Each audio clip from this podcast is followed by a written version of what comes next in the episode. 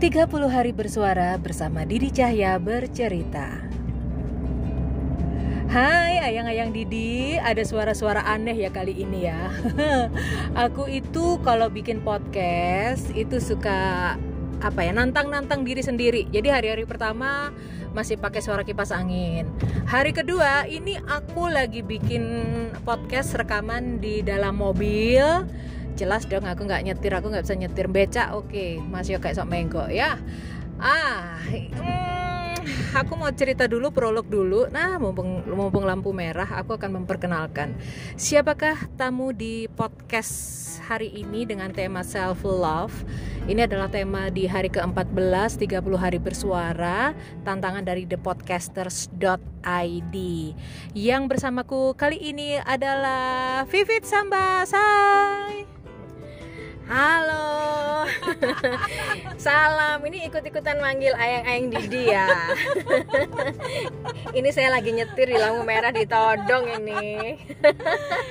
Kenapa aku todong? Karena begini, uh, aku ketemu sama dia itu sebenarnya bukan baru, udah cukup lama bertahun-tahun dan aku sendiri nggak tahu batasan pertemananku dengan dia sebatas teman, sahabat atau terapis. I do not know uh, karena dia lebih banyak kalau ketemu tuh lebih banyak menerapi aku. Tapi hari ini mumpung dia lagi di Surabaya dan aku udahlah ini Surabaya lagi mendung kita menikmati aja apa yang ada. Sekarang terapi terapian pokoknya badokan tok di Noiki mangan ngombe sak warke.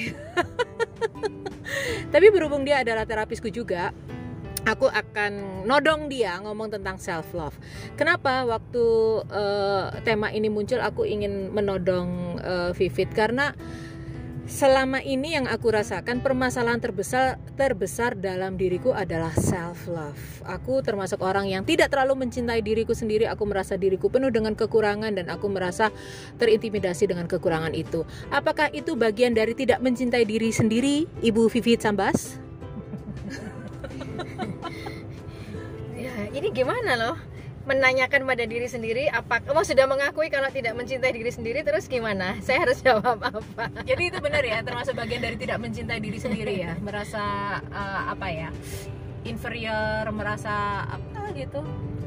Um, bisa jadi ya dan itu terkait dengan self image atau bagaimana seseorang memandang dirinya saya pernah juga uh, bertemu dengan sebuah kasus di mana seseorang ini seseorang yang menurut pandangan saya adalah seseorang yang cetar membahana mm-hmm. ya dia seorang dokter mm-hmm. uh, lulusan luar negeri cantik charming gitu mm-hmm. tetapi bagaimana dia melihat dirinya itu berbeda dengan kita melihat dia oh, oke okay. ya jadi dia merasa dirinya ini eh, nggak uh, oke okay, nggak cakep, nggak asik, bahkan dia sendiri bisa dikatakan dengan apa ya, dengan performance secara fisik dia oke, okay, degree-nya dia juga tinggi, tetapi dia bahkan ber, berkisah bahwa uh, kalau lagi ngumpul gitu ya, itu dia akan mojok sendiri di di sebuah pojok dan nggak mau bergaul dengan yang lain gitu. Padahal dia dokter cantik. Iya. Nah ini kan pinter juga, kan otomatis pinter juga. Gitu. Ya itu ada case-case seperti itu di mana ini beda ya antara orang memandang sese orang memandang orang tersebut dengan dia memandang dirinya sendiri okay. itu menjadi sebuah gap. Nah inilah mungkin yang disebut dan pada saat terjadi proses konsultasi memang ada suatu ya luka pada dirinya sehingga belum ada yang namanya self love. Dia belum sampai ke sana tetapi sampai pada tahap untuk mulai menerima dirinya. Jadi waktu okay. saya challenge untuk self love atau lebih mencintai, dia belum dulu dia bilang. Oke. Okay. Jadi okay. ada sebuah tahapan okay. yang uh, di dalam kasus tersebut dia lalui paling tidak dia bisa menerima diri dulu gitu. Menerima Tapi, dulu baru cinta. Baru cinta. Jadi ada tahapannya ya. Ada tahapannya. Oke. Okay. Sebelum kita menerima cinta dan lain-lain, apa sih yang membuat seseorang itu tidak mencintai dirinya sendiri dari kasus-kasus yang dihadapi itu biasanya luka-luka apa yang membuat orang tidak bisa mencintai dirinya sendiri ya. kalau ini satu uh, pengalaman praktisi saya sebagai seorang hipnoterapis yang coba saya share dengan tanpa eh, membocorkan rahasia klien atau tetap menjaga kode etik. Tetapi ini yang saya berikan contoh adalah sebuah kasus nyata yang terjadi.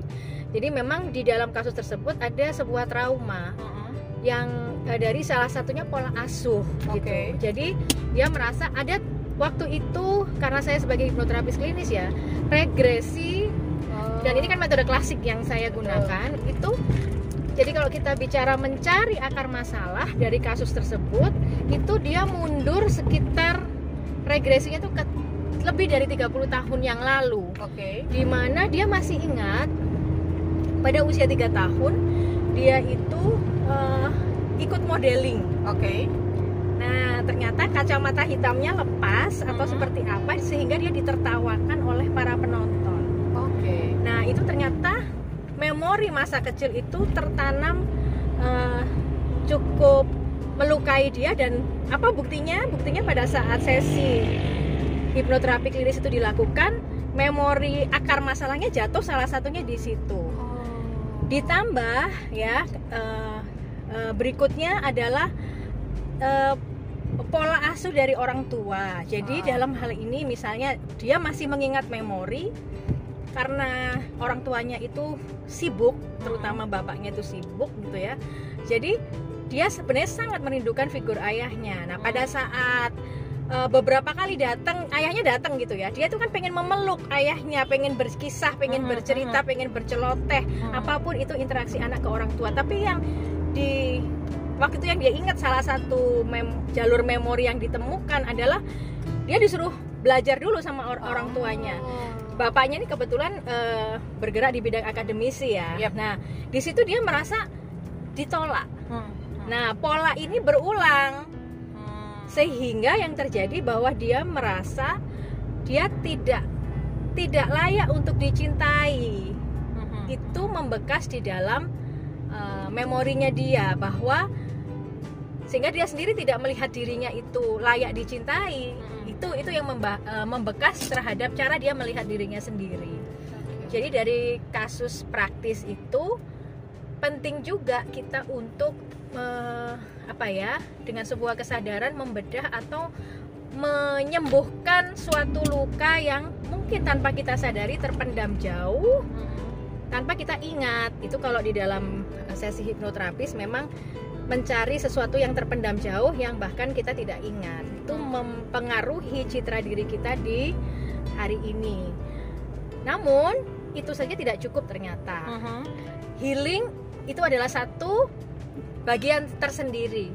Tetapi untuk membangun pola-pola baru, membangun cara berpikir baru tentu sebuah proses tersendiri. Jadi saya akan selalu menyampaikan sebagai hipnoterapis bukan berarti healing terus selesai. Misalnya nih ya, contoh ada sebuah eh, luka batin dengan orang tua misalnya ya. Itu selesai ada proses memaafkan, tapi apakah otomatis hubungan dengan orang tuanya akan jadi lebih baik? Eh, tentu ada sebuah proses lanjutan yaitu Betul. misalnya membangun pola-pola baru, membangun pola komunikasi yang baru sehingga terjalin atau terbangun suatu bangunan baru yang positif. Jadi ada sebuah proses lanjutan pada saat kita melakukan pemulihan diri, kita juga perlu untuk membangun sebuah kebiasaan atau pola-pola baru. Kurang lebih seperti Hmm. itu, Mbak Didi. Itu yang salah satu pengalaman uh, saya sebagai seorang praktisi gitu. Oke. Mungkin sebagai praktisi hipnoterapis aku termasuk salah satu klien yang bikin Vivid Sambas ini jengkel ya karena dari dulu aku selalu merasa "Ah, aku itu nggak pede, aku itu begini dari kamu itu begini begini. Enggak gitu. Karena memang eh, aku baru nangkep itu tadi ya. Sebelum kita mencintai diri kita sendiri kita harus menerima dulu diri kita seperti apa gitu ya. Dan dan aku sendiri waktu eh, Vivid cerita tentang bagaimana seorang anak diperlakukan oleh seorang ayah atau ibunya sehingga menimbulkan luka batin itu bisa menimbulkan ketidakpercayaan diri sehingga dia ti- tidak mampu mencintai dirinya sendiri. Kurang lebihnya kan seperti itu ya. Tapi kadang-kadang ini kita kalau ngelihat dari sisi sakit gitu. Tapi kadang-kadang aku melihat juga ada orang yang merasa bahwa dia itu sangat mencintai dirinya sendiri. Bagaimana caranya? Apa sih batasan antara mencintai diri sendiri dengan narsistik dengan egoistik oh ternyata ada truk mogok makanya kok kenapa ini macet gitu ya sebentar mari kita tunggu Oh, makanya aku pikir ini ini waktunya pandemi kenapa kenapa macet? Ternyata ada truk mogok di tengah jalan. Ah, aku ulangi lagi Fit ya.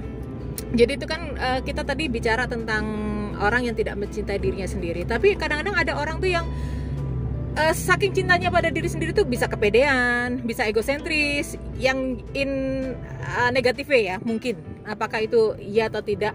Atau eh, egois, narsistik, atau mungkin saking cintanya dengan diri sendiri dia bisa melukai orang lain atau bagaimana? Apakah ada kasus-kasus seperti itu? Nah, eh, saya bukan berangkat dari seorang psikolog ya, Ah. jadi saya khawatir jawaban saya mungkin secara keilmuan dari sisi psikologi kurang bisa memenuhi ya. Yap. Tetapi saya akan mencoba menjawab dari seorang praktisi hipnoterapis klinis maupun seorang coach dan tentunya dari pengalaman praktek. Jadi bisa jadi ya ada orang yang sebenarnya tidak percaya diri, Oh, oke. tetapi dia membuat atau membangun citra diri bahwa seolah-olah dia itu hebat, seolah-olah dia itu cakep, seolah-olah tanpa celah. Jadi dia membuat pola kayak misalnya contoh nih sekarang ini kan namanya dunia maya ya Yap. kita bisa membangun pencitraan eh, membangun citra diri yang wah nih orang kok jalan-jalan melulu hidupnya happy melulu sama pasangannya mesra melulu gitu nah saya saya pribadi nih dengan pengalaman pribadi saya maupun pengalaman praktek biasanya saya akan alarmnya akan muncul nih Mhm. karena eh, saya percaya too good to be true then it's not true gitu Oh ya. karena eh, di dengan ya seusia ini juga gitu ya nggak ada lah sesempurna itu kita Oh, pasti oh. punya yang namanya eh, celah punya bopeng punya luka punya sisi abu-abu sisi gelap Mhm. which is itu yang membuat kita menjadi manusia yang utuh gitu Mhm. jadi eh, saya pribadi misalnya nih karena orang melihat mungkin oh sebagai ini bukan hanya saya alami ya tetapi Ah. teman-teman saya sejawat yang bergerak di bidang terapis di bidang coach public speaker maupun motivator apa pun lah namanya Mhm. itu juga eh, pasti atau bahkan politisi iya, Nah, iya, iya, seseorang iya. yang dianggap public figure lah even Ah. artis atau siapa pun gitu influencer atau apa pun ya itu kan cenderung membangun sebuah citra diri yang bagus gitu ya Mhm. Nah, itu bisa menjadi sebuah jebakan Batman menurut saya ya, karena Oke. eh, dan mungkin capek juga kali ya. dituntut untuk selalu tampil sempurna. Dituntut untuk selalu tampil sempurna, padahal kan kita manusia itu dengan segala eh, apa hitam putih kita Oke, gitu loh. oke. Tidak eh, kita pasti punya sebuah paket dalam diri kita, ini keunggulan kita, ini keunikan kita, bahkan ini sisi gelap kita yang we should embrace it gitu. Jadi Oke. uh, yaitu sebuah jebakan dan ada juga uh, saya melihat sebuah kasus ya kalau ini penilaian saya pribadi uh, Hmm. apa ya uh, bisa jadi orang itu menunjuk dengan tidak pede justru menjadi sebenarnya tidak pede tetapi Hmm. dia mempoles dengan penampilan yang lebih baik ada contoh kasus nih contoh Hmm. nih teman saya akan bilang begini justru pada saat dia tidak pede Mhm. dia berusaha tampil secantik atau se, secakep mungkin, serapi mungkin, setam, Oh, setampil oke. itu membuat dia comfort. Oh, iya, Membuat iya, dia iya, pede. Iya, iya, iya, iya. Nah, buat orang yang tidak terlalu visual atau tidak terlalu melihat penampilan, eh, bagi dia nggak ada masalah tuh. Nggak ngaruh nggak ya? ngaruh. Tampilan Oke. saya apa adanya, saya tetap asik-asik, merasa juga asik gitu. Ah, ah, ah. Nah, jadi eh, ada banyak cara mungkin orang untuk memoles itu. Saya pikir sih sah-sah aja ya, Hmm. tetapi yang menjadi concern apabila itu misalnya sudah kemerdekaan atau kebebasan kita untuk membuat diri kita jadi lebih baik ini misalnya merugikan orang lain, memanipulasi orang lain yang sampai merugikan. Nah, ini kan eh, ya jatuhnya kalau eh, merugikan orang lain kan juga nggak baik ya. Ya, gitu. Iya, iya, iya. Nah, kalau bagi saya, kita sendiri pun mesti apa ya, secara pribadi juga lebih peka.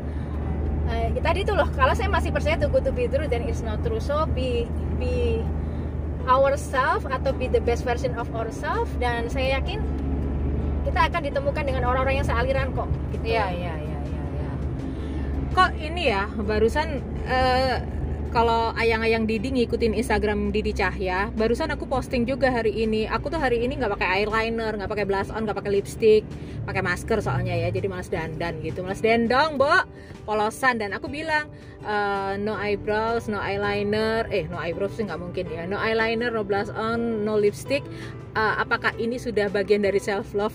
Jadi ngomong kayak gitu. Ya kan biasanya kalau aku keluar rumah itu harus paling nggak uh, minimal eyeliner, blush on, lipstick itu minimal. No shading shading dan lain-lain tapi tetapan minimal itu aku lakukan. Aku kadang-kadang mikir apakah aku sudah merasa nyaman ya dengan dengan seperti ini untuk keluar rumah karena ya kalau tahu ya ayang-ayang Didi aku sama Vivit hari ini keluar sama-sama pakai kaos hitam cuman aku lebih kelombrot ya aku pakai sandal jepit dan pakai tas nggak tahu nggak jelas ini tapi kenyamanan ya paling nggak kalau kita uh, love ourselves itu rasanya ada rasa nyaman ya Fit ya ya pastinya gitu ya pasti kita nyaman lah kalau kita udah nyaman sama diri kita sendiri gitu oke okay. uh, apalagi bareng sama temen gokil yang juga menerima kita apa adanya gitu ya mungkin kalau barengan bertemu dengan seseorang yang sangat menjaga penampilan kebetulan saya juga orangnya santai mungkin uh. Uh, ada kemiripannya dengan yang Didi gitu ya uh. tapi kalau sama-sama satunya rapi banget satunya kelomprot kan ya mungkin uh, satunya nggak nyaman ya gue cantik banget kamu kok kelomprot gitu. Kebetulan saya juga uh, nyantai juga hari ini ya. seandainya tadi dirimu dress up datang ke rumahku dress up gitu paling aku juga akan nambah waktu 15 menit untuk dandan paling kayak gitu. Nah ini uh, berarti uh, self love di sini bagaimana kita bisa mencintai diri kita dengan sewajarnya lah ya? Tidak berlebihan tidak kekurangan juga. Ada tips atau cara nggak ya mungkin memang ujung-ujungnya untuk yang parah harus terapi ya apa pun terapi yang dia pilih gitu tapi kalau ada ayang-ayang Didi yang ngerasa I hate myself I hate being me entah karena apa pun sebabnya apa langkah pertama yang harus dia lakukan apa ya kalau bagi saya sih self awareness ya atau oh, kesadaran okay. diri gitu uh -uh. Uh, sebagai manusia tentu kadang-kadang kita punya lagi moodnya lagi up and down hmm. atau lagi PMS buat yang cewek atau lagi ada masalah sebenarnya pada saat kita menyadari diri kita bahwa kita lagi not okay hmm. pertama it's okay to be not okay gitu hmm. Uh, tinggal bagaimana kita mengelola respon atau kita merespon merespon ketidakokean kita itu seperti apa gitu karena kalau memang kita lagi nggak baik dalam kondisi yang nggak baik terus kita buru-buru merespon kan responnya jadi nggak berkualitas atau bahkan menyakiti orang lain atau uh, membuat masalah yang lebih besar sebenarnya hmm. gitu kan nah remnya aja mungkin alarmnya ibaratnya kita ini lagi naik mobil ya, ya. lagi naik mobil ibaratnya speedo kita lihat speedometer kita ini lebih awas oh gue lagi overheat nih hmm. lagi perlu bensinnya habis nih hmm. mungkin bensin fisik atau bensin mental oh berarti isi bensin dulu deh misalnya isi bensin secara ini kan kita tidur apa apa mungkin istirahatnya kurang tidur kita juga capek respon kita nggak bagus jadi uh -huh. sebenarnya alarm kesadaran kita ini yang lebih diawaskan uh -huh. sehingga even misalnya kita lagi down banget lagi I hate myself menurut saya it's okay to be to hate ourselves sometimes gitu uh -huh, ya. Uh -huh. Tetapi what next gitu. Oke. Okay. Mau berapa lama di fase itu? Tapi kalau simptom ini berulang. Nah mungkin bisa jadi selain kita melakukan ibaratnya self terapi uh -huh. atau simptomatik terapi saya nyebutnya misalnya hari ini kita me time jalan-jalan nih sama Ning Didi. Ada yang suka baking ada yang suka apa. Itu kan simptomatik terapi. Yep. terapi yep. di level simptom. Tetapi bila ini berulang terus dan kita udah helpless kok aku berulang terus ya? Ada baiknya sih memang untuk ketemu dengan profesional apakah itu psikolog psikiater hipnoterapis konselor siapa pun yang menurut kita bisa membantu kita atau mendampingi proses kita. Hmm jadi okay. mungkin curcol pun juga pilih-pilih ya yep, artinya yep. dengan sahabat yang memang minimal netral uh-huh. syukur-syukur encouraging uh-huh. tapi jangan yang malah membuat kita tambah down ya atau mereka penyebar toxic positivity nah, kalau udah toxic udah deh capek bye bye walaupun positif tapi tetap aja toxic ya yeah, toxic yeah. positivity itu ya oke okay. okay. lurus aja nggak apa-apa fit ah sip Oke, okay, ini aku mengganggu orang lagi driving loh ya. Untung aku bawa tongsi sore merah lagi ngobrol lagi. Oke okay, baik. Jadi uh, ayang-ayang Didi kalau memang ngerasa I hate myself segala macam, aku baru ingat aku tuh ada ini fit. Jadi kayak setiap bulan tuh depresi banget itu karena memang hormonal juga ya PMS sampai mens gitu. Sampai temanku cowok ngingetin jangan-jangan kamu lagi mens ya? Kamu sampai depresi kayak gini. Uh, more than stress loh depresi itu rasanya. Yang rasanya itu gelap terowongan gelap terus uh, pengen bunuh diri dan itu berulang sampai kayak gitu sampai itu akhirnya ujung-ujungnya keluar I hate myself I hate myself. Dan dan itu agak berat juga ya kalau aku harus mengalami itu berulang. Itu langkah pertama aku untuk self healingku apa Fit? Ya tadi tetap ya uh, self awareness berarti kan udah ada kesadaran nih, oh, gue lagi uh -uh. overheat. Oke. Okay. Nah kalau menurut uh, uh, temukan simptomatik terapi yang tepat, okay. artinya katarsis yang tepat. Let's okay. say misalnya Ning Didi lagi menemukan uh, cara dengan podcast ini salah satu bentuk sarana katarsis it's okay yep. tapi bagaimana katarsis itu menjadi sesuatu yang harapannya positif entah baking entah cycling entah okay. apa yang dengan sebuah kesadaran kita jalur lakukan untuk melakukan self healing terhadap diri kita sendiri. Okay. Even bahkan ini pengalaman dari seorang teman saya karena saya bukan psikiater ya. Uh -uh. Pengalaman dari seorang teman saya dia kalau udah realize mau tantrum dia minum vitamin tertentu nanti saya kasih tahu ya nanti jatuhnya saya bakalan promosi obat nih nanti yeah, yeah, saya yeah, bilang yeah. jadi ada satu vitamin tertentu yang bisa dijual di eh, toko-toko obat di mall uh, uh, uh, itu katanya pengalaman pribadi dia itu sangat membantu untuk mengurangi depresi iya. Nah, salah satu ledakan saat depresi itu adalah tantrum. Kamu ingat nggak Fit waktu kita ketemuan yang aku nangis hebat di de kampung Sutos? Yes. siangnya tuh aku tantrum. Hmm. siangnya aku tantrum habis aku ngambil kunci, kunci motor terus pergi kayak nggak ada apa-apa. Tapi dia kan meledak lagi kan malam itu gitu. Setelah aku siang tantrum sore siaran gila gak sih? Jadi aku habis tantrum berangkat siaran dengan dengan mata bengkak gitu terus sore ketemu sama kamu nangis nangis kayak gitu.